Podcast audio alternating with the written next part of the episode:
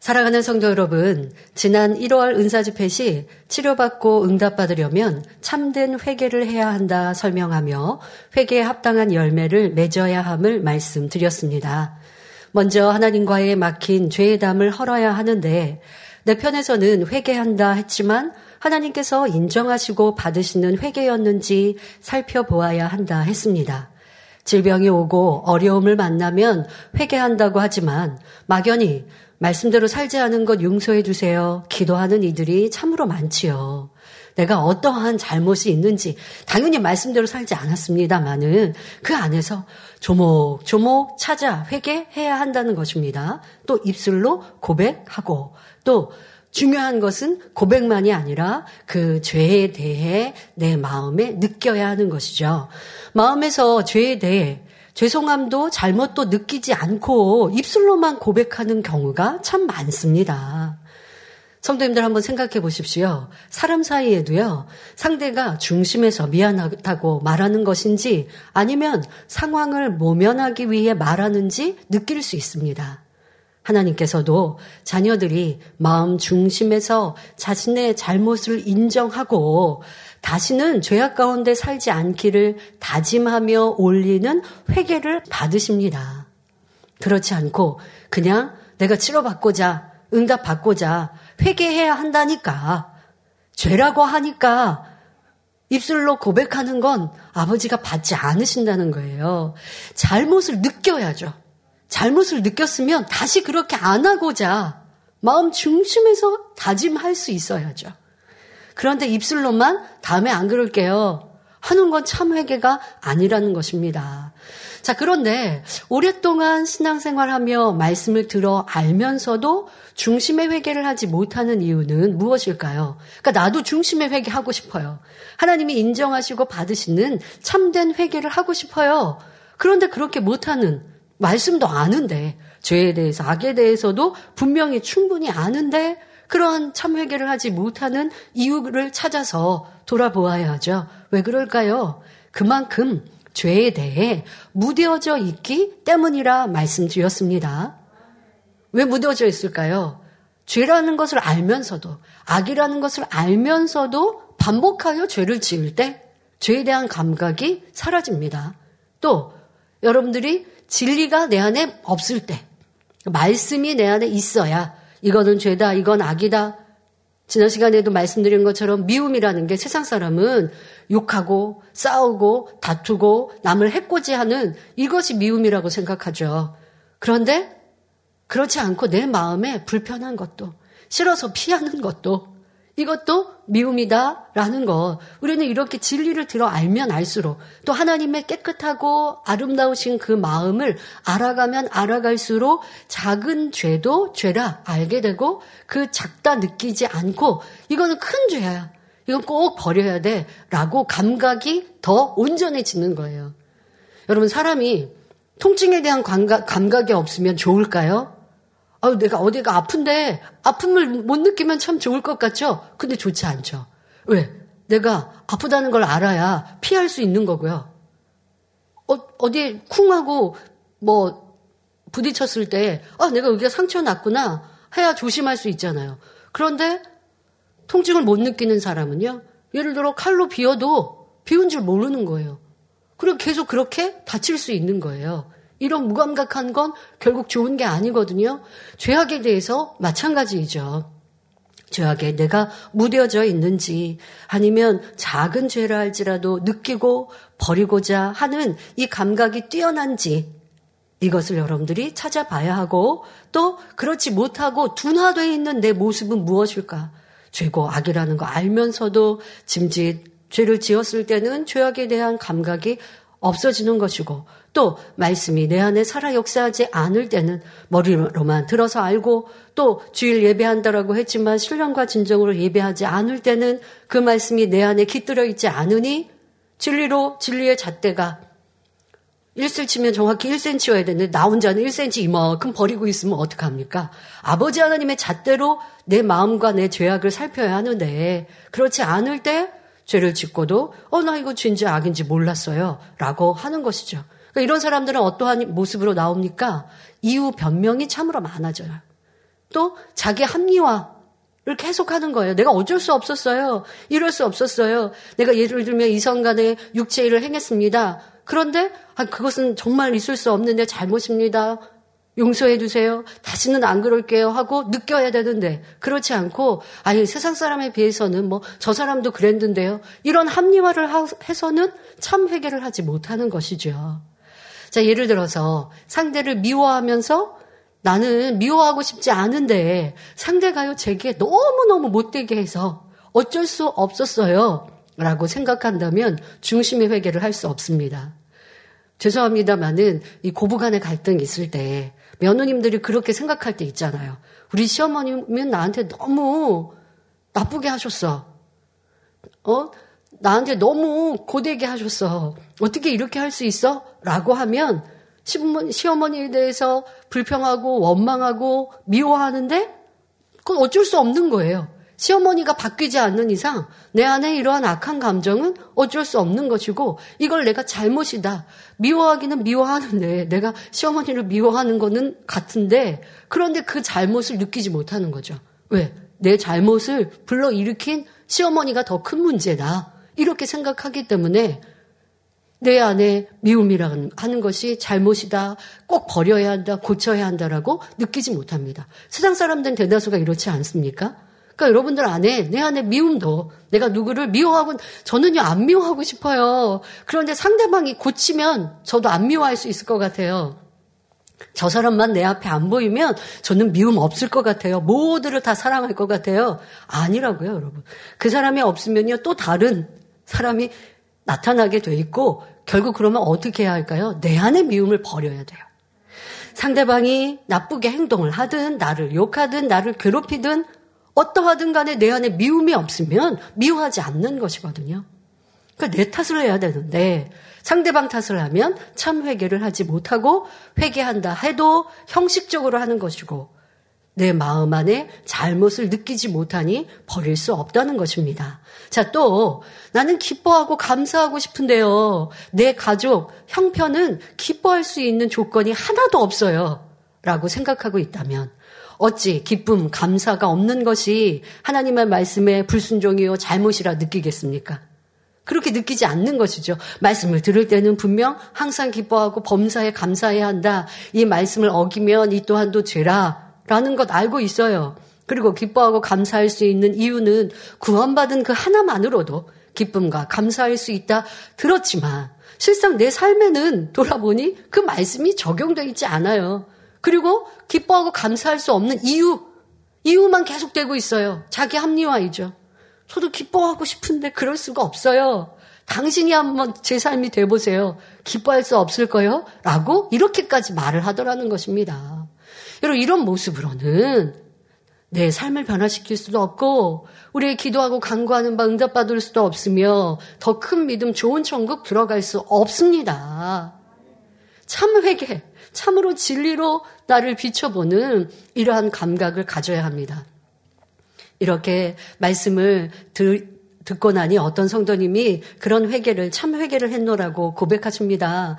하나님은 분명 성경에 판단 정죄하면 안 된다라고 말씀하셨고 또 판단 정죄는 나쁘다는 걸 알고 있었다는 거예요. 그런데 내 안에 판단 정죄가 있는지 내가 이제서 깨달았습니다라고 고백을 하시더라고요.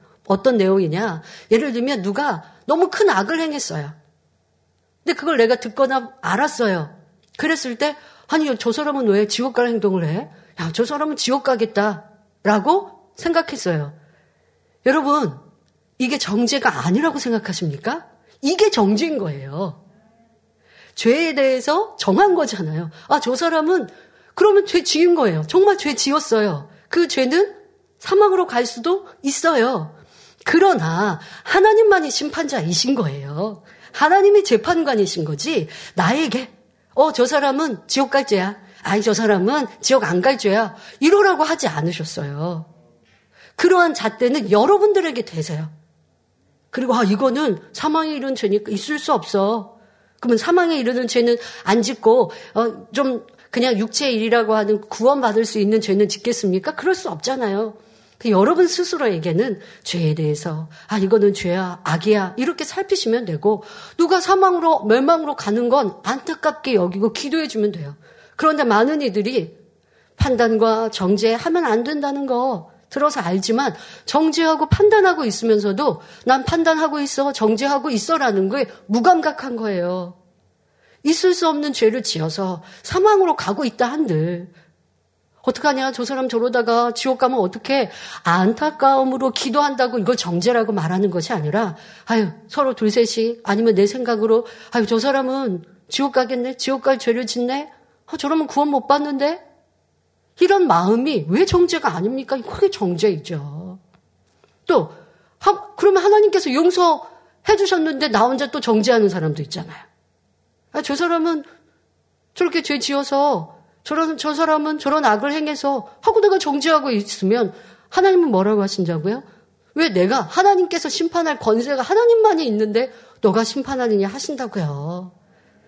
이렇게 여러분들이 죄에 대해서 무감각하게 내 주변에 내 환경이 그런다고 따라가서는 안 되지 않습니까? 하나님 말씀으로 기준하여 나를 돌아보아야 합니다. 지금 예를 들어 드린 이 판단과 정죄만 하더라도 그러한 것들이 내 생각에 많이 있었고 또 입술로 둘 셋이 모여서 얘기하고 수근수근 하면서 큰 죄담을 만들었는데 회개할 줄 몰라요. 잘못이라고 생각도 안 해요. 아, 저 사람 허물 있는 거 말했는데요. 라고 생각해요. 하나님은 무엇라 말씀하실까요? 나는 성경에 분명 죄라고 했는데 너는 몰라서 그런 거 아니다라고 말씀하신다고요. 이렇게 여러분들이 진리로 나를 비추어서 무엇이 담이 됐는지를 철저히 발견해야 하는데 무뎌져 있으면 떠오르지도 않지만 또 여러분들 안에서 기도할 때도 간절한 기도로 메어달리지 않으면 성령의 감동으로 깨우쳐주지 않으세요. 그러면 어떻게 해야 돼요? 겸비한 마음으로 아버지라면 제가 놓쳤던 것, 잊어버렸던 것, 성령님 도와주셔서 깨닫게 해주세요. 판단한 것이 정지한 것이 내게 있는지, 지금도 그리하지 않는지 돌아보게 해주세요. 라고 겸비 기도할 때, 눈물로 기도할 때, 그럴 때 도와주시지요. 자, 그럼 여러분들이 이 죄에 대한 감각을 더 키워가려면 어떻게 해야 한다 말씀드렸습니까? 오직 참 빛인 진리의 말씀으로 자신을 비추어야 한다 말씀드렸죠. 그럴 때 작은 죄악이라도 발견할 수 있습니다. 자, 그러면 이렇게 여러분들이 진리로 내 안에 있는 죄의 악에 대해서 발견했습니다.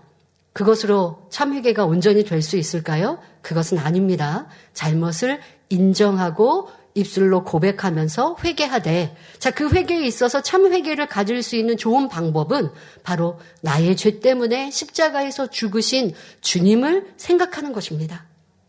그래서 통일 잡아갈 때는요 원장님도 회개 찬양할 때 주님의 보혈 찬양 많이 해주시지 않습니까? 나의 이 죄 내가 미워하는 것 때문에, 내가 판단한 것 때문에, 내가 정죄한 것 때문에, 내가 혈기낸 것 때문에 주님이 이런 예수님께서 십자가의 고난을 당하셨구나, 이렇게 고초를 당하셨구나, 라고 나의 죄 때문에 주님이 고난 고쳐 죽으셨구나라는 것을 감동으로 임하면 내 죄에 대해서 싫어지고 미워지고 또 눈물 콧물 나는 참 회개를 하기가 더 쉽습니다. 이거는 참 회개를 할 수 있는 하나의 팁을 드린 것입니다. 또 여러분들이 참회개를 하고 나에 대해서 죄악에 대한 감각을 더 키우려면요. 선과 사랑으로 자신을 돌아보면 참회개를 이루기가 쉽습니다. 왜? 아, 나는요, 그럴 수밖에 없었어요. 나는 누구를 미워할 수밖에 없었어요. 라고 상대방이 나에게 너무 못된 행동을 해서 전 미워했어요. 이렇게 이유되고 변명하는데 선과 사랑에 대입하면 스테반 집사가 떠오를 것이고 예수님의 십자가를 그 고난과 고초를 당하시면서도 나를 향해 매질하는 채찍질하는 그들 또한도 미워하지 않으신 예수님의 선과 사랑을 생각하면 내 안에 누구 때문에 미워할 수밖에 없었어요. 이 환경 때문에 기뻐할 수 없었어요. 이유와 변명이 사라지는 것이죠. 그러니 선악에 대하여서 여러분들이 더 깨어 있고 주님의 사랑에 나를 비추어 보면 참 회개를 이루기가 더 쉽습니다. 자, 이런 중심의 회개는 치료와 응답받을 길이 됩니다. 그뿐 아니라 신속히 변화되는 성결의 방법이기도 합니다. 이런 식으로 여러분들이 모든 내 안의 악을 찾아서 회개하시는 것. 꼭 그 악이 발동해서 뿐만이 아니라 내 안에 있다라고 하는 악의 모양에 대해서도 그것을 여러분들이 지금 참 회개에 어떻게 하는 회개와 참 회개인가 설명했잖아요. 이러한 방법으로 내 안에 있는 악의 모양도 살피시면서 버리고자 기도하시면 빠르게 빠르게 변화되고 성결로 이룰 수 있습니다. 자, 이어서 여러분들의 응답과 축복의 길, 치료받는 길, 더 신속한 변화를 이루는 방법에 대해 설명하겠습니다. 회개에 합당한 열매를 맺기 위해서는 두 번째로 죄에서 온전히 돌이켜야 한다 말씀드렸습니다. 다시 말해 회개한 것을 다시 행치 않음은 물론 죄성까지도 버려야 하지요. 잘못한 것을 입술로 고백하며 회개한다고 해놓고 다시 그 잘못을 반복하여 행한다면 이는 회개라 할 수 없습니다. 그런데 죄악을 다시 행치 않으려 다짐하고 눈물로 기도한다 해도 마음의 죄성이 남아있는 이상 또다시 죄를 짓고 악을 행하게 되지요. 여러분들 그런 신앙생활의 어, 흐름들 보시지 않았습니까? 나 몇 년 전에 아니면 얼마 전에 통해 자복하면서 그 죄악에 대해서 버리고자 회개했는데 그런데 시간이 지나고 나니까 또 그런 악을 행했네 또 그런 죄를 지었네 라고 스스로를 돌아볼 수 있고 발견할 수 있을 거예요. 왜 그럴까요? 그때 나 참 회개했는데 왜 이게 또 나올까요? 바로 내 안에 죄성이 있기 때문입니다. 그러니 참된 회개, 회개에 합당한 열매를 맺는 것은 죄를 짓지 않기 위해 노력하는 것뿐 아니라 마음의 죄성까지도 버려야 하는 것입니다. 그런데 이렇게 변화되어 죄악을 벗으려면 먼저는 내 안에 있는 죄악에 대해 싫고 밉고 꼭 버리리라 라는 간절함이 있어야 합니다. 바로 첫 번째 말씀드린 참된 중심의 회개를 해야 하며 그럴 때 죄악을 버릴 힘이 임한다 말씀드렸습니다. 그러기 위해서는 우리 자신을 하나님의 말씀 빛으로 조명하는 습관을 가져야 하고요. 세상 사람들이 생각하고 말하는 죄의 기준이 아니라 하나님께서 어둠이라 버리라 하시는 명백한 진리의 기준으로 생각하고 자신을 돌아보며 기도할 때 죄악에 대해 민감하게 느낄 수 있는 것입니다. 그러면 더럽고 냄새 나며 사망으로 인도하는 죄악이 싫어지고 온전히 죄에서 돌이킬 수 있게 됩니다. 여러분들 이렇게 해야 문제가 해결돼요. 그러나 문제 해결 받기 위해서 회개하는 게 아니라 내 안에 이 문제를 일으켰던 죄성을 버리리라. 내가 왜 나를 구원하신 주님을 다시 십자가에 못 박는 이런 죄를 지었는가? 다시는 그럴 수 없어. 다시 주님의 마음을, 아버지의 마음을 아프게 할 수 없어. 다시 안 아프려고가 아니라 아버지의 마음을 아프게 해드리고 싶지 않아서 내 이 죄성을 버리리라 라는 마음으로 회개하고 그리고 내 안에 있는 그 근본의 죄성까지 뿌리째 뽑고자 하는 마음으로 기도할 때 문제가 해결되는 거예요. 형식적인 회개, 이게 여러분들의 문제 해결이 아니라는 겁니다. 그냥 회개만 한 것이 아니라 그 죄를 온전히 버리리라. 이거는 여러분 달라요. 잘못했어요 라는 것과 이 잘못을 다시는 하지 않고자 하고 잘못을 일으키는 내 안에 있는 죄성을 나는 기필코 버릴 거야. 저 사람이 없어서 없으면 나는 미워하지 않아가 아니라 어떤 악한 사람이 와도 나는 미워하지 않을 거야. 내 환경과 조건이 평안해야 기뻐하고 감사할 수가 있어가 아니라 나는 어떤 환경과 조건에도 기쁨과 감사 변치 않을 거야. 이러한 마음으로 여러분들이 바뀌면서 그렇게 온전히 되기 위해 죄성까지도 발견하여 버리고자 간절히 기도한다면 어떠한 문제도 문제가 아니라 쉽게 해결될 수 있는 것입니다. 이러한 방법으로 육신의 일까지도 죄임을 깨닫고 꼭 버리고자 하는 마음으로 회개하면 죄악이 싫어지며 그렇게 힘쓸 때 죄성까지도 버릴 수 있게 되는 것입니다. 이것이 돌이킴이요 하나님께서 원하시는 회개에 합당한 열매인 것이죠. 여러분들의 신앙생활이 어떠했는지 잘 돌아보셔야 합니다. 문제가 생기면 질병이 오거나 연약함이 오면 시험할 난을 만나면 우리 성도님들은 잘 해결할 수 있는 문제풀이를 잘 하세요. 바로 죄의 담을 찾으세요.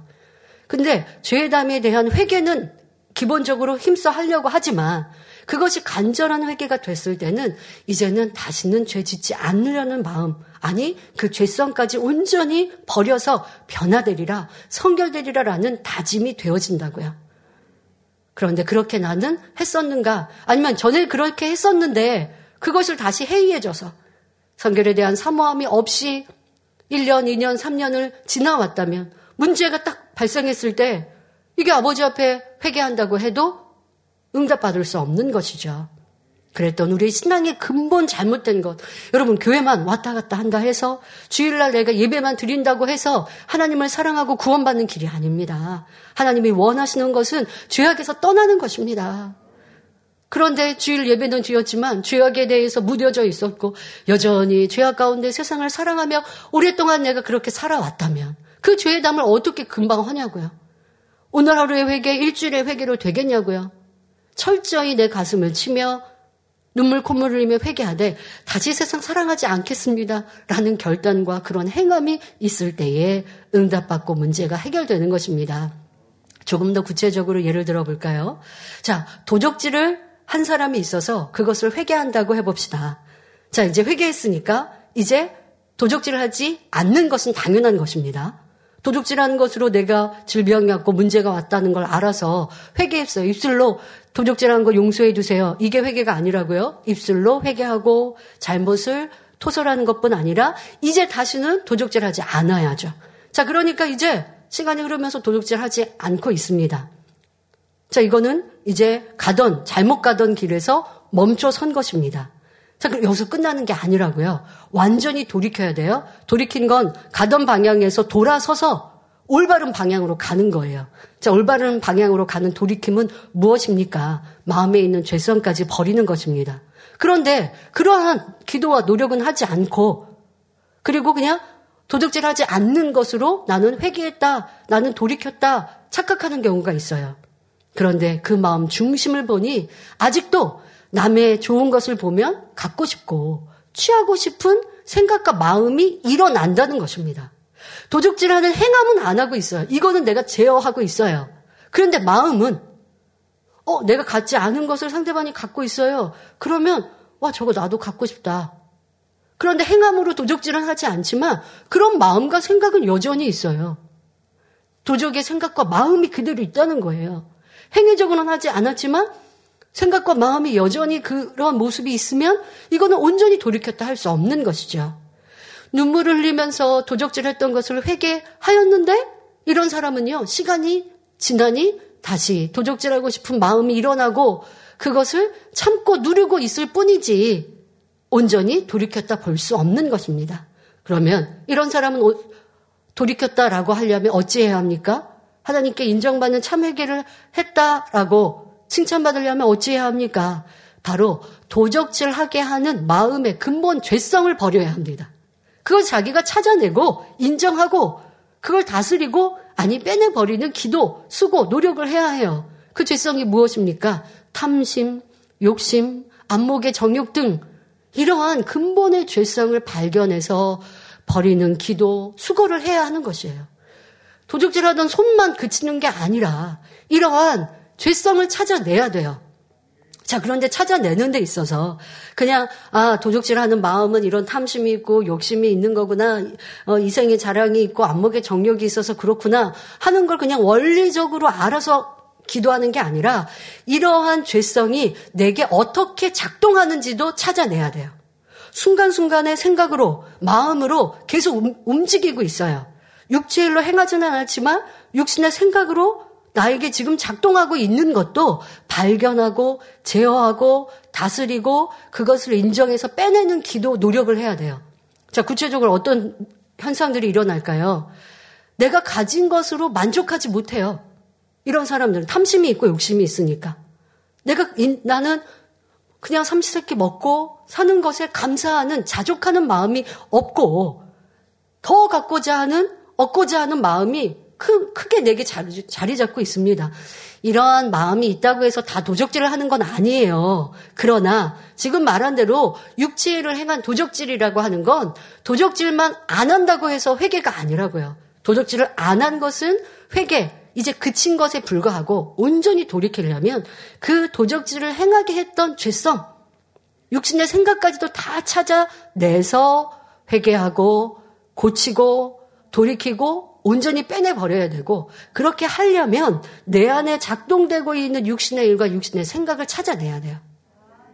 도적이라는 행위는 지금 말씀드린 대로 내게 자족하지 않고 더 갖고자 얻고자 하는 이생의 자랑 이런 것이 있기 때문에 도적이라는 행함이 행위가 나온 것이죠. 또 어떤 모습이 있을까요? 남의 것을 보면 부러워요. 또 남이 가진 것에 관심을 갖고 있어요. 내가 도적질이라고 하는 걸 온전히 버리려면 이렇게 세세한 잔뿌리까지도 찾아서 그러한 생각이 들 때 제어해야죠. 기도해야죠. 이거 잘못이야. 행위적으로 도적질을 안 했다고 된 게 아니라, 어, 지금 내가 내 생각을 보니까 남이 저거 내가 평상시에 갖고 싶었던 무언가를 가지고 있을 때 내 눈이 자꾸만 가, 요 그리고 이생의 자랑이 있고 안목의 정력이 있는 사람들 어찌합니까? 요즘에 휴대폰으로 자기 뭐 SNS들 뭐 이런 것들 활동들 할 수 있잖아요. 그러면 믿음의 대화 아니면 신앙에 대한 이런 좋은 것들이나 내가 하고 있는 그런 뭐 전공이라든가 학업이라든가 직장에 필요한 이런 것들을 얻고자 한다면 되지만 그게 아니라 내가 외모에 관심이 있는 사람은 그런 외모의 어떤 뭐 성형 이런 것들에 대해서 얘기하는 거 이런 것들을 찾아보자. 명품 가방을 좋아하는 사람은 내가 그것을 갖지 못했는데 남이 그걸 가진 걸 찾아서 봅니다. 그러면 찾아서 보면 어떻게 될까요? 내 안에 탐심이 계속 불붙는 듯 일어나죠. 그러니까 욕심 버리게 해주세요. 세상 사랑하는 마음 버리게 해주세요. 그것만으로 되는 게 아니에요. 여러분들 안에 생각과 작동하고 있는 행위적인 이런 소소하게 보여지는 것들도 그러한 것들도 차단하고 끊어내고 그러고 기도해야죠. 아버지, 제가 다른 사람의 가진 거에 자꾸 눈이 돌아가는데, 이런 것도 고치게 해주시고, 결국 이것은 이생의 자락이 안목의 정력인데, 끊을 수 있는 힘 주세요. 라고 기도해야죠. 그리고 그렇게 하고 있는 자기를 제어해야죠. 근데 이러한 행위는, 이러한 모습은 노력은 하지 않고 그냥 세상 사랑하는 마음 버리게 해주세요. 도적질 하지 않게 해주세요. 라고 한다고 버려지는 게 아니라는 겁니다. 또 내가 갖지 못하면 그것에 대해서 불평하고 원망합니다. 아, 저 사람은 저렇게 좋은 부모 만나서 이렇게, 어, 태어날 때부터 풍요롭게 살았는데 나는 그렇지 못해서 그래서 이렇게 힘들게 살았고, 그러니 내가 남의 것을 갖고 취하려고 하지 않겠어? 하면 불평하고 원망합니다. 이러한 내 불평과 원망들, 이런 것도 고쳐야 마음 안에 있는 탐심과 욕심이 사라지면서 온전히 돌이켜지는 것이죠. 또 천국에 소망이 없는 것. 자, 이런 구체적이고 작은 것까지라도 이런 육신의 생각도 찾아내서 이런 생각이 일어날 때 놓치지 말고, 아, 사단이 내게 탐심을 불러일으켜서 도둑질하게 만드는구나. 깨닫고 간절히 기도해야 하는 것입니다. 막연히 도적질하지 않게 해주세요. 욕심, 탐심 버리게 해주세요. 세상 사랑하는 마음 버리게 해주세요. 라고 하는 것이 아니라 세세하게 쪼개어 자신을 발견하고 악의 모양을 찾아 버리고자 노력할 때 더 쉽게 이 죄성까지 버려지고 또 행위적인 것도 고칠 수 있는 것입니다. 이렇게 변화되는 거예요, 여러분. 변화는 미움은 그냥 뚝 하고 없어지는 게 아니라 내가 상대방에 대해서 불편해하고 있나? 누가 칭찬을 받는데 내 마음에 칭찬받는 저 사람이 단점이 떠올라요. 아, 이것도 내 안에 미워하는 거구나. 이러한 여러분들의 생각과 감정의 변화 하나하나까지라도 진리로 빛으로 비춰보면 아, 내가 내가 사랑하는 사람이 칭찬받는데 칭찬받는 사람에게 단점이 없어서 칭찬하겠습니까? 더더욱 내가 사랑하는 사람이라면 부모님의 자녀를 칭찬한다면 좋은 거를 들어서 칭찬하지. 좋은 거 들어서 칭찬하면서 너 이런 단점도 있었어. 그래 내가 그거 말 안 하는 거야. 이렇게 칭찬하실 부모 없잖아요. 사랑하면 단점은 기억하지 않고 상점을 칭찬하는 거거든요. 근데 왜 나는 상대방의 장점이 칭찬받을 때, 드러날 때, 왜 그 사람의 단점을 생각하고 있나? 이게 심히 미워하는 마음이구나. 누가 칭찬받는데 왜 나는 왜 아, 나는 저렇게 칭찬받지 못하니까 하고 낙심하는가? 사랑이 없는 거구나. 이렇게 여러분들의 마음, 감정의 변화까지라도 세세하게 돌아보고 그것을 놓고 오늘 감정의 변화, 크게 미워해서가 아니라 오늘 그런 감정의 변화까지라도 선과 진리로 비춰보니까 딱 보이죠? 상대를, 상대가 칭찬받을 때 같이 기뻐하지 못한 마음, 상대가 칭찬받을 때 내가 낙심했던 마음, 선이 없고 사랑이 없는 마음, 미움이 있는 모습, 이것이 발견됐어요. 그러면 오늘 밤 기도하는 거예요. 아버지 제 마음에 아직도 미움이 있습니다. 이러한 미움 버리게 해주세요. 그 미움이 이런 이런 모습으로 드러났습니다. 이것 또한도 사랑이 없는 것입니다. 용서해 주세요. 이렇게 여러분들이 기도하는 기도가 반복, 반복 되어질 때, 그럴 때 변화되는 것이죠. 자, 그런데 여러분, 이런 기도를요, 탐심, 아니면 미움, 어떤 감정, 이거 꼭 그렇게 일어날 때, 그런 상황이 일어날 때만 기도하시면 변화가 더디어요. 그리고 변화된 것 같은데 또 계속 제자리 인 모습을 봅니다. 그럼 어떻게 해야 할까요? 평상시에도 탐심이라는 이 감정이 지금 불러 일어나지 않아도 잊지 말고 기도하셔야 돼요. 네, 우리 안에 벌어지는 육신의 생각과 감정의 변화가 비슷비슷하게 발동이 되거든요. 그리고 앞서 말씀드린 육체의 일이 드러나는 그러한 육신의 생각과 감정의 변화는 비슷해요. 자, 그것을 찾아내는 게 우선 중요하죠. 찾았으면 어떤 죄로 내가 드러나지 않아도 아니면 어떠한 그런 악의 모양으로 나타나지 않아도 내게 있다라고 인정하고 그리고 항상 기도하는 거예요. 자, 어저께 내가 상대방에게 불편한 감정이 일어났어요. 그래서 어저께는 다니엘처럼 기도했어요. 그런데 오늘은 그러한 모습이 없었어요. 불편했던 그 사람하고 그냥 내가 어떤 일도 없었고 감정의 변화도 없었어요. 그러니까 오늘은 내 안에 미움이 있는 거, 이런 악한 감정을 가진 것에 대해서 기도하는 걸 멈췄어요. 그리고 하루, 이틀, 삼일 어떠한 감정의 변화가 없어서 기도하지 않았어요. 그러다가 일주일 뒤에 또 올라오더라는 거예요. 어떻게 하라고요? 이런 악한 감정, 육신의 생각, 죄성이 악의 모양이 드러나지 않아도 내 안에 있는 걸 찾았으면 온전히 버렸다라고 스스로도 인정하고 하나님께 인정받기까지 계속 계속 쉬지 않고 기도하셔야 돼요. 그런 감정의 변화, 악의 모양이 드러나지 않더라도 스스로가 쉽게 말하면 내가 죄에 대한 기도문을 만들듯이 아, 이거는 내 안에 항상 있는 거야. 어떤 경우는 일주일에 한 번 드러나는 것도 있고 명절을 지났습니다마는 세상에서도 그런 말 하죠. 주부들 명절 증후군이 있다고. 시댁을 갔을 때 벌어지는 일은 1년에 두세 차례란 말이에요. 두세 차례 있을 때 그때만 간절히 일주일, 이주일 기도하고 그리고 지나가 버리면 다음 명절에 똑같이 또 드러나요. 그런데 이번 설에 불편했던 감정, 신우에 대한 불편함, 신부모님에 대한 불편함, 뭐 이러한 불편함 아니면 부부간의 불편함 자 이러한 일들 그 명절 때 꼭 있는 사건이어서 드러나는 감정이에요. 자 그걸 기억해서 어떠한 내 안에 죄성으로 이러한 모습이 이러한 생각이 이러한 감정의 변화가 기분 나쁜 일이 일어났지? 라는 것을 찾아내고 그것을 인정하면서 다음 추석 때까지 계속 기도하는 거예요. 그렇게 간절히 간절히 간절히 기도하면 그 근본에 있는 죄성까지도 버려지는 것이고 이것이 온전한 돌이킴이요 이것이 변화요 성결의 방법입니다. 아유, 응답받고 치료받는 길을 얘기하시면서 성결되는 길을 말씀하시나요? 예. 성결되어지는 것, 변화되는 것이 진짜 응답받고 치료받는 길인 거예요. 그리고 우리가 강건한 삶을 응답과 축복의 삶을 살 수 있는 길인 거예요. 그래서 회개에 합당한 열매를 맺는다고 해서 어떤 큰 죄에 대해서 통해자복하는 이 얘기만이 아니라고요. 여러분들이 항상 평안하고 하나님의 은혜와 사랑 가운데 거하는 길, 그것이 바로 오늘 말씀 안에 있고 응답, 치료뿐만이 아니라 변화, 성결의 길인 것입니다.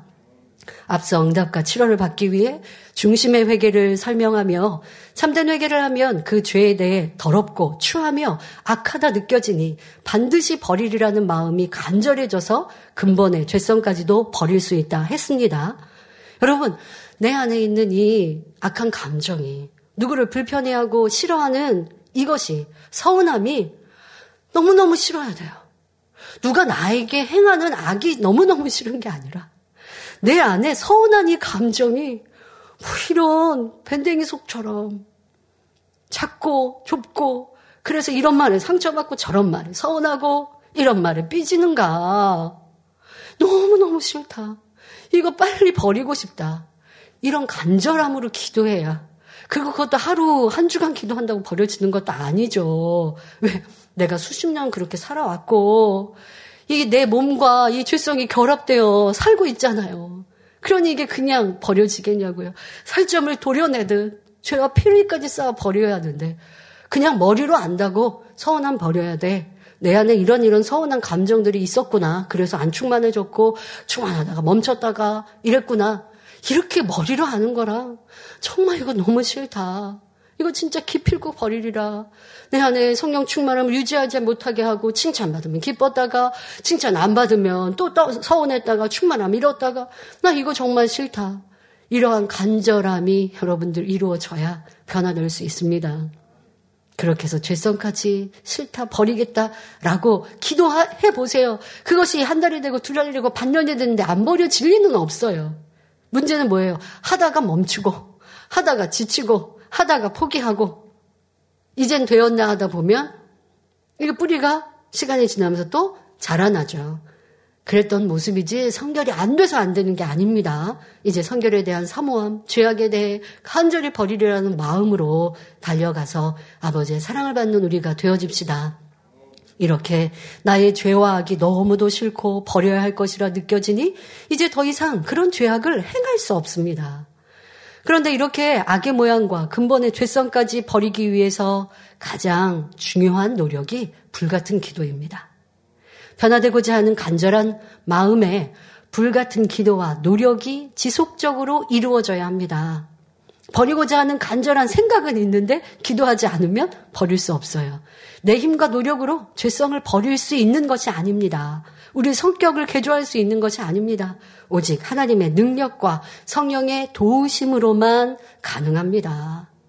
그러니 그 힘과 능력을 끌어내리는 불같은 기도를 해야 하지요. 기도한다 하면서도 중심 다한 간절한 기도를 하지 않으면 성령의 능력, 불세례를 받지 못하니 변화가 되지 않습니다. 응답받고 치료받기 위해서는 열심히 기도하는데 마음의 할례에 대해서는 간절하지 않다면 이 또한 응답받기 어렵지요. 어떤 분들이 이제 변화되기 위해 간절히 기도 안, 하면 변화될 수 없는 것이요. 죄의 담이 헐어지지 않고 죄성까지 버리는 돌이킴을 이룰 수 없습니다. 자, 그러니 치료받지 응답받지 못해요. 그리고 어떤 분을 보면 되게 열심히 기도해요. 그런데 문제 해결 못 받아요. 왜? 내 문제에 대해서는 하나님께 간절히 기도 매달리는 것 같은데 변화에 대해서는 노력함이 없어요. 그건 아버지 원하시는 신앙생활이 아니거든요. 변화 되어질 때 문제도 해결되고 치료도 받고 응답받는 이 순서, 내가 원하는 순서가 바뀐 거예요. 하나님이 원하시는 것은 변화. 그러면 따라오는 것이 응답이요, 치료의 축복인 것인데 나는 먼저 치료해 주시면 변화될게요. 그거는 잘못된 것이죠. 그러니 내가 지금 기도하지 않으면 치료도 응답도 문제 해결도 받지 못할 것이요. 또 기도한다 하지만 나는 어떠한 기도를 간절히 하고 있고 또 어떠한 모습으로 기도하고 있는지 잘 살펴보면 좋겠습니다.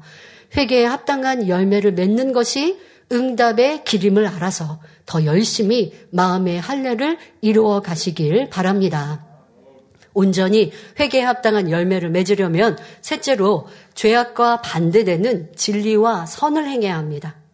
자, 잘못 가던 길에서 멈춰서 내 잘못과 죄에 대해서 고백해서 회개했습니다. 자, 멈춰 있으면 안 되죠? 멈춰 있으면 자꾸만 잘못 가던 길로 가려고 한다고요.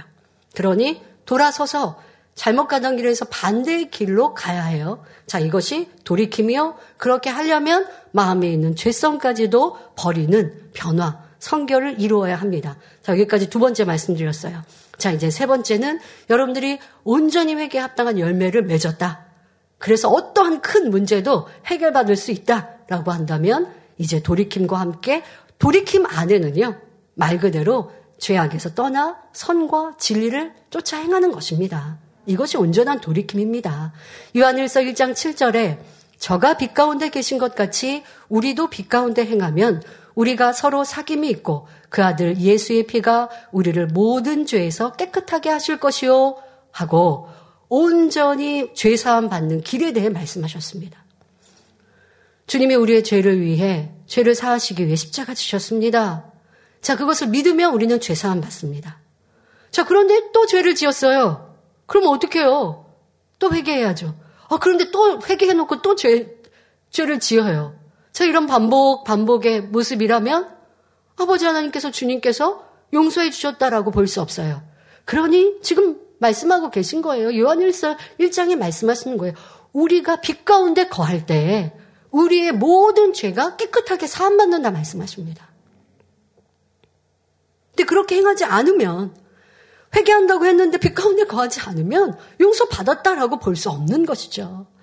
전에 행하던 어둠의 일을 회개했다면 이제는 어둠을 벗고 빛의 일을 행할 때 이것이 회개에 합당한 열매를 맺는 것입니다. 에스겔 33장 14절부터 16절에 말씀하십니다. 가령 내가 악인에게 말하기를 너는 죽으리라 하였다 하자 그가 돌이켜 자기의 죄에서 떠나서 법과 의대로 행하여 죄에서 떠났어요?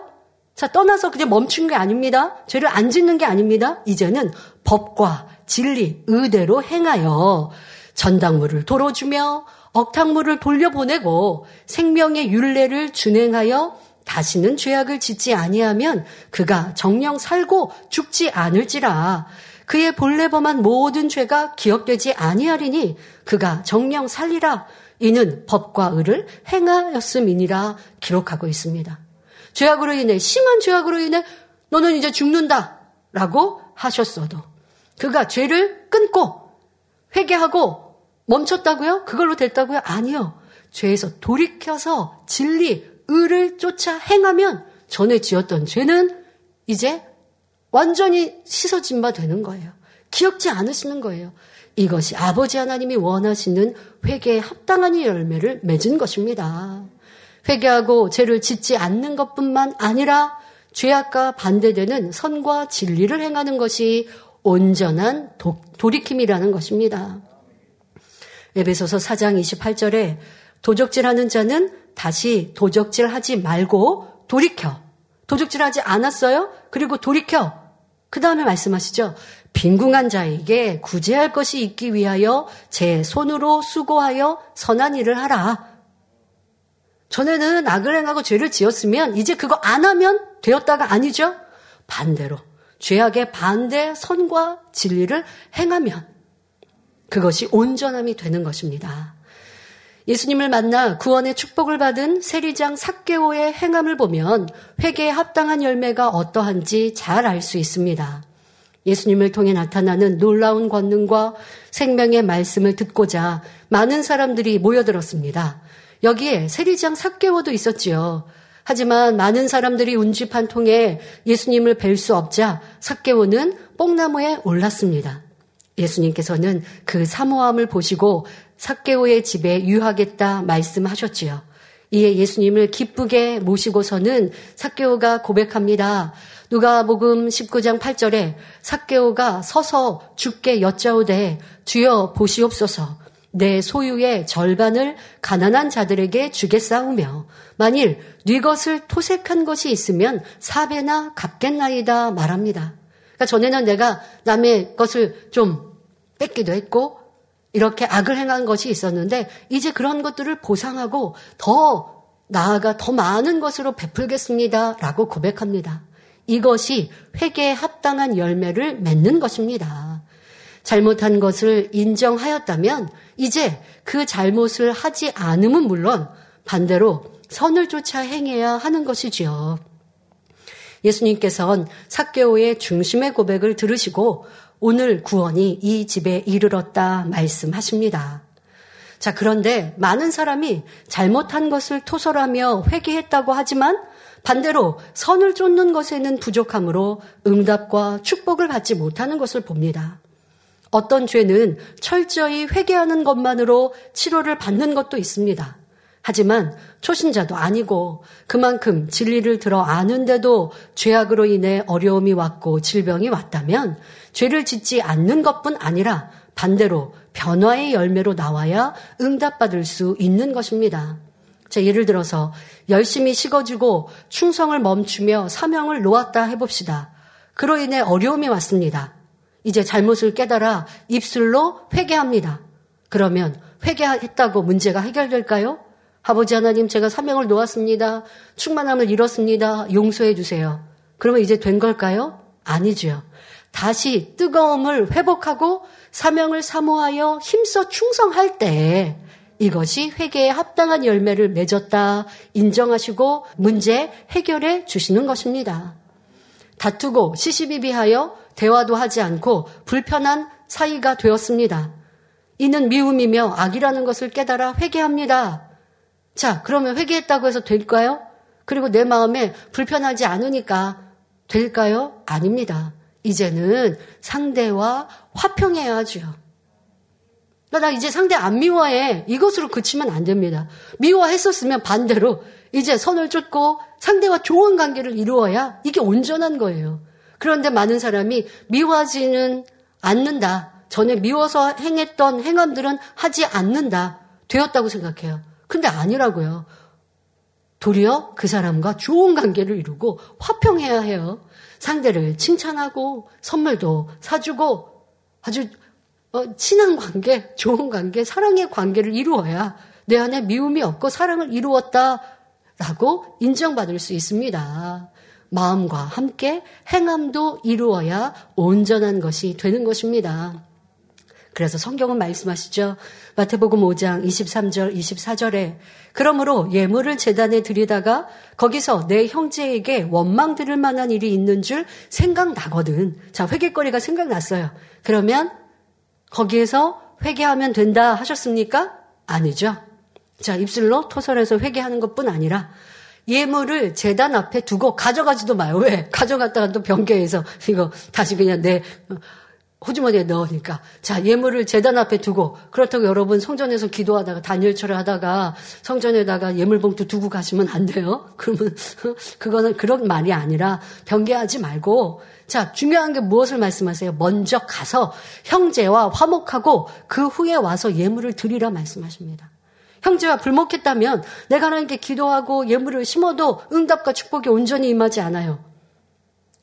그러니 참 회개를 하고 심고 기도해야 응답받죠? 참 회개에 대해 말씀하시는 거죠. 불목했던 형제와 이제 화목하고 와서 예물을 드릴 때 그 예물에 상당한 응답과 축복을 받을 수 있다 말씀하십니다. 불평 불만이 많았고 그래서 이를 회개했습니다. 자, 이제 불평하지 않는 것으로 된 것이 아닙니다. 감사의 입술, 칭찬의 입술, 덕스러운 입술로 바꾸어야 합니다. 아, 불평하니 했던 입술이니까 이제 딱 말을 그치고 그런 분들 있죠?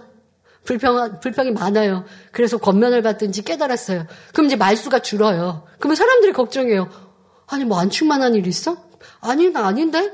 그 얼굴은 별로 또 안 충만해 보이고. 그게 아니라, 불평했던 입술이 부정적인 입술을 바꾸는 거예요. 진리의 입술로 바꾸는 거예요. 말을 그치는 것만이 아니라 말수도 줄여야겠지만, 이제 선한 말로, 감사, 기도의 입술, 찬양의 입술 이렇게 바꾸는 거예요. 예배소서 4장 29절에 정답을 말씀하시죠. 무릇 더러운 말은 너희 입 밖에도 내지 말고 그러면 입 밖에 내지 않으면 됐다고요? 아니요. 오직 덕을 세우는데 소용되는 대로 선한 말을 하여 듣는 자들에게 은혜를 끼치게 하라 말씀하십니다. 이것이 아버지 원하시는 회개에 합당한 열매요. 돌이킴인 것이요. 이렇게 돌이킬 때에 구하는 것마다 응답받을 수 있습니다. 에베소서 5장 4절에도 누추함과 어리석은 말이나 희롱의 말이 마땅치 아니하니 자 이렇게 마땅치 않았던 것을 이제 회개해서 돌이킵니다. 자 그러면 이제 마땅치 않은 말 악한 말들 하지 않으면 될까요? 그것만이 아니라 돌이켜서 감사하는 말을 하라 말씀하고 계십니다. 비질리 죄악을 회개했습니다. 그래서 이제는 그런 사람이 되지 않겠다 다짐했습니다. 그러면 반대로 감사하는 입술, 선한 입술 이렇게 바꾸는 것, 그런 선으로 행하는 것이 온전한 돌이킴이라는 것입니다. 자, 이렇게 죄를 짓지 않고 마음의 악을 버리는 노력과 함께 죄악과 반대되는 선을 힘써 행하면 이것이 신속히 변화되는 길이요. 회개에 합당한 열매를 맺는 것입니다. 지난주 치료와 응답의 공이 두 번째 말씀에서 조상의 죄악이 두텁게 담으로 쌓였을 때 그것으로 인하여 내게 문제가 생기고 어려움이 왔습니다. 아, 그 끈을 어떻게 끊습니까? 바로 내가 아버지 기뻐하시는 선과 진리를 행하면 조상이 쌓았던 악의, 악의 행함들, 악행들과 반대되는 선행을 내가 힘써 이루면 끊어지는 거죠. 그러면 응답과 축복을 받아가는 것이죠. 그리하면 질병의 치료는 물론 마음의 소원도 온전히 응답 받을 수 있는 것입니다. 바로 회개에 합당한 열매를 맺는 것이죠. 어, 인도 성도님이 당뇨로 인해 당뇨 합병증으로 인해 다리에 어, 문제가 생겼고 그 염증이 심해져서 결국 다리를 절단해야 한다라고 하는 그런 간증이 있었죠. 그런데 이분이 타, 다른 데서 이제 그 인도에서 신앙생활은 하셨던 분, 우리 만민의 성도는 아니었고 신앙생활을 하고 교회를 다닌다고 했지만 진리도 잘 알지 못해서 우상을 섬기면서도 우상인 줄 몰랐고 자, 그런데 이제 너무 본인의 사, 상황이 너무 심각한 상황인지라 작년에 이렇게 어떻게 하면 내가 치료를 받을 수 있을까 하다 당의장님의 한자 기도를 알게 되었고 또 인도 델리 만민교회 연락을 해서 치료받고 응답받기를 사모합니다라고 했을 때 방법을 제안해 주었을 때 당의장님 말씀을 듣게 했죠. 그 말씀 속에 우상에 대하여서 설명해 주시고 그런 것들을 들을 때마다 회개했어요. 자, 우상 숭배는 이제 안 하면 돼요. 근데 이분이 그것만 했습니까? 아버지를 기쁘시게 한 일을 행했죠. 그래서 11조도 행하고 말씀을 들으면 깨닫는 대로 회개하고 또 거기에 하나님이 기뻐하시는 것이 전도라는 것을 알고 세네 명을 전도하셨다고 하죠. 그러니까 이렇게 여러분들이 선과 진리를 쫓아 행하면 내가 전에는 죄악 가운데 거했어요. 하나님과 죄의 담을 만들었어요. 그런데 내 문제 해결이 너무 중차대한데 그냥 회개하고 돌이킨다. 그런데 회개하고 돌이켰는데 왜 응답 못 받죠? 온전한 돌이킴도 아니었고 참 회개도 아니었고 이제 선과 진리를 사모함도 없고 선을 쫓고 진리를 쫓는 행함도 없어요. 아니 나는 지금 병약해서 이렇게 누워 있고 아무것도 할 수 없는데 무엇으로 선행을 행합니까? 아니요. 내 입술에 기뻐하고 감사하고 있는지, 내 주변을 보며 구제하고 섬기고 있는지, 그런데 내가 몸이 허약하면 더 불평하고 원망하는 분들 많이 보잖아요. 짜증하고 가족들에게 왜 내 마음대로 내가 편한 대로 안 해주냐. 그런 분들이면 응답받지 못하는 이유가 충분히 있지 않습니까? 그러니까 이 세 가지 지금 설명드린 것을 복합적으로 다 하시면 돼요. 참회계를 하면서 세 번째 말씀드린 대로 진리를 쫓아 행하고 선을 행하고 행하면 내 안에 있는 근본의 죄악까지도 쉽게 버려지고 이것이 아버지 원하시는 회개에 합당한 열매를 맺는 것이요. 응답과 축복의 길입니다. 결국 이것은 아름다운 천국의 열매로 나오는 것이요. 하나님의 참 자녀로 변화되는 것이죠. 아버지는 그것을 우리에게 원하시는 거예요. 바로 인간 경제학의 참 목적이죠. 하나님이 시험 환란을 주셔서가 아니라 시험 환란 중에 아버지 원하시는 참 자녀로 변화되는 되어 가면 어떠한 문제도 해결받을 수 있는 것이요. 그 길이 이 말씀 안에 담겨 있는 것입니다. 그렇게 변화되면 이 땅에서도 만사 형통하며 영육 간의 강건한 삶을 영위할 수 있습니다. 사랑하는 성도님들도 마음 중심에서 죄악을 미워하여 온전히 벗고 성령의 열매를 맺으심으로 아버지 하나님의 기쁨과 행복이 되는 자녀들로 나오시기를 기원합니다. 결론을 말씀드립니다. 사랑하는 성도 여러분, 아버지 하나님은 사랑이십니다. 이 세상에 어떤 부모와 비교할 수 없는 큰 사랑으로 자녀들을 바라보시며 축복 주기를 원하시지요. 하지만 자녀된 우리 편에서 하나님과 반대인 어둠 가운데 거하며 원수마귀에게 속하여 죄악 속에 살아간다면 우리를 도와주실 수 없습니다. 도리어 어둠의 주관자가 시험 환란, 각색 질병과 문제를 가져다 주지요. 하지만 이때도 그 자녀가 중심에서 회개하고 죄에서 돌이킨다면 사랑의 하나님은 기뻐하시며 치료해 주시고 응답해 주십니다. 자, 여기에 오늘 말씀드린 것처럼 선을 행하며 아름다운 열매를 맺은 자녀들에겐 어떠하겠습니까? 어떠한 축복을 주시겠습니까? 열왕기하 4장을 보면 엘리사 선지자를 정성껏 섬긴 수냄 여인이 나옵니다. 이 여인은 하나님께 구하지 않았는데도 마음의 소원인 아들을 얻었습니다. 너무나 큰 축복이지 않습니까? 잉태의 축복을 얻었지요. 수냄 여인은 축복받기 위해서가 아니라 순수한 마음으로 하나님의 종을 사랑하여 섬기고 대접하니 하나님께서 그 행함을 기뻐하셔서 잉태의 축복을 주신 것입니다. 구하지 않아도 복을 받은 것이죠. 왜요? 바로 선행을 행하였기에. 또한 사도행전 9장을 보면 선행과 구제하는 일이 심히 많았던 다비다라는 여 제자가 병들어 죽었을 때 하나님께서 베드로를 통해 다시 살려주십니다. 이렇게 하나님께서는 아름다운 열매를 맺는 사랑하는 자녀들에게 구원과 응답, 은혜와 축복을 주기 원하십니다. 그러므로 말씀에 비추어 발견되는 것이 있다면 신속히 돌이키고 이제는 성령의 열매, 빛의 열매를 맺으시기 바랍니다. 그리하여 구하는 것마다 응답받는 복된 성도님들이 되시기를 주님의 이름으로 축원합니다. 할렐루야 전능하신 사랑의 아버지 하나님 이 시간 기도 받는 모든 성도님들 위해 안수하여 주옵소서. GCN 방송과 인터넷과 화상을 통해 기도받는 지 교회와 지 성전 그리고 전 세계 하나님의 자녀들 위에도 시공간을 초월하여 역사하여 주시기를 원합니다. 믿어지는 믿음을 주시고 부정적인 생각과 의심의 세력을 물리쳐 주옵시며 모든 시험 환란도 물리쳐 주옵소서. 머리부터 발끝까지 오장, 육부, 뼈, 마디마디, 온몸의 신경, 조직, 세포 등 아픈 곳마다 성령의 불로 태우시고 근본의 빛으로 역사하여 주옵소서. 예수 그리스도의 이름으로 명하노니 원수마귀 사단 모든 질병, 균, 연약함아 물러가라. 빛이 여임하라. 모든 불친, 난치병도 성령의 불로 태워 깨끗하게 역사하여 주옵소서. 말라리아를 비롯한 모든 풍토병도 물리쳐 주옵소서 깨끗함을 입을 지어다 감기, 기침, 열, 몸살, 독감 등 각종 유행성 질병도 다 물러가라. 어떠한 유행성 질병 균도 틈타지 않게 지켜 주옵소서.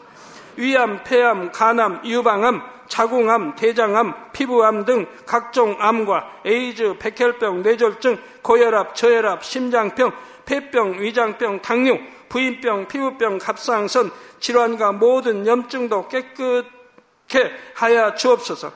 소아마비, 중풍, 관절염, 디스크도 온전케 하여 주옵소서. 요통, 두통, 신경통을 비롯한 모든 통증은 사라질지어다. 간질, 자폐증, 우울증, 조울증, 노이로제 등 모든 정신 질환도 물러가라. 모든 마비된 것도 풀어지고 일어나 걷고 뛸지어다. 눈도 잘 보이게 하옵시고 귀도 잘 들리게 하여 주옵소서. 소경은 눈을 뜨고 기머거리는 들으며 벙어리는 말할지어다. 각종 사고 후유증도 깨끗게 하시고 부러진 뼈도 붙여 주옵소서. 화상 입은 것도 온전케 하옵소서. 화기야 물러가라. 열도 물러가라. 아버지 흉터도 나지 않게 역사해 주시기를 원합니다. 마약을 비롯하여 각종 약물과 독극물 중독도 깨끗함을 입을 지어다. 죽은 신경과 세포가 살아나며 죽은 자도 살아나게 하여 주옵소서. 잉태의 축복도 주시기를 원합니다. 잉태 축복을 받으라 예수 그리스도의 이름으로 명하느니 원수마귀 사단아 하늘 공중 곳에 잡은 악의 영들아 물러가라. 그의 사자들도 물러갈지니라. 이 땅의 악한 영, 더러운 영, 거짓되고 간사한 영, 이간질하고 미혹하는 모든 어둠들은 물러가라. 모든 흉악의 결박을 풀고 어둠아 물러가라 빛이 여 임하라. 아버지 하나님 부르짖어 기도할 수 있는 능력을 주시고 죄를 버리고 성결될 수 있는 능력을 주옵소서. 영혼이 잘됨 같이 범사에 잘되게 하시고 가정의 복음화도 이루어 주시기를 원합니다. 한 주간도 모든 사고와 재앙으로부터 지켜주시고 불통이 없는 형통한 삶을 살 수 있도록 축복해 주옵소서. 성령의 불담으로 천군 천사와 주님의 불꽃 같은 눈동자로 모든 하나님의 자녀들과 가정, 일터, 사업들을 지켜주시기를 원합니다. 학생들에게 지와 명철을 더하시고 공부도 할 수 있는 뜨거운 마음과 열정도 더하여 주옵소서. 마음과 생각을 세상에 빼앗기지 않도록 지키시고 하나님을 뜨겁게 사랑하는 학생들로 축복하여 주옵소서. 하나님의 자녀들이 먹으나 마시나 입으나 무엇을 하든지 하나님 앞에 영광 돌리는 삶이 되게 축복하여 주시기를 원합니다. 나는 하나님을 만났노라 체험했노라 응답 받았노라 축복 받았노라 간증하는 입술이 되게 역사하여 주옵소서. 아버지 하나님 감사합니다. 홀로 영광 받으옵소서. 우리 주 예수 그리스도의 이름으로 기도하옵나이다. 아멘.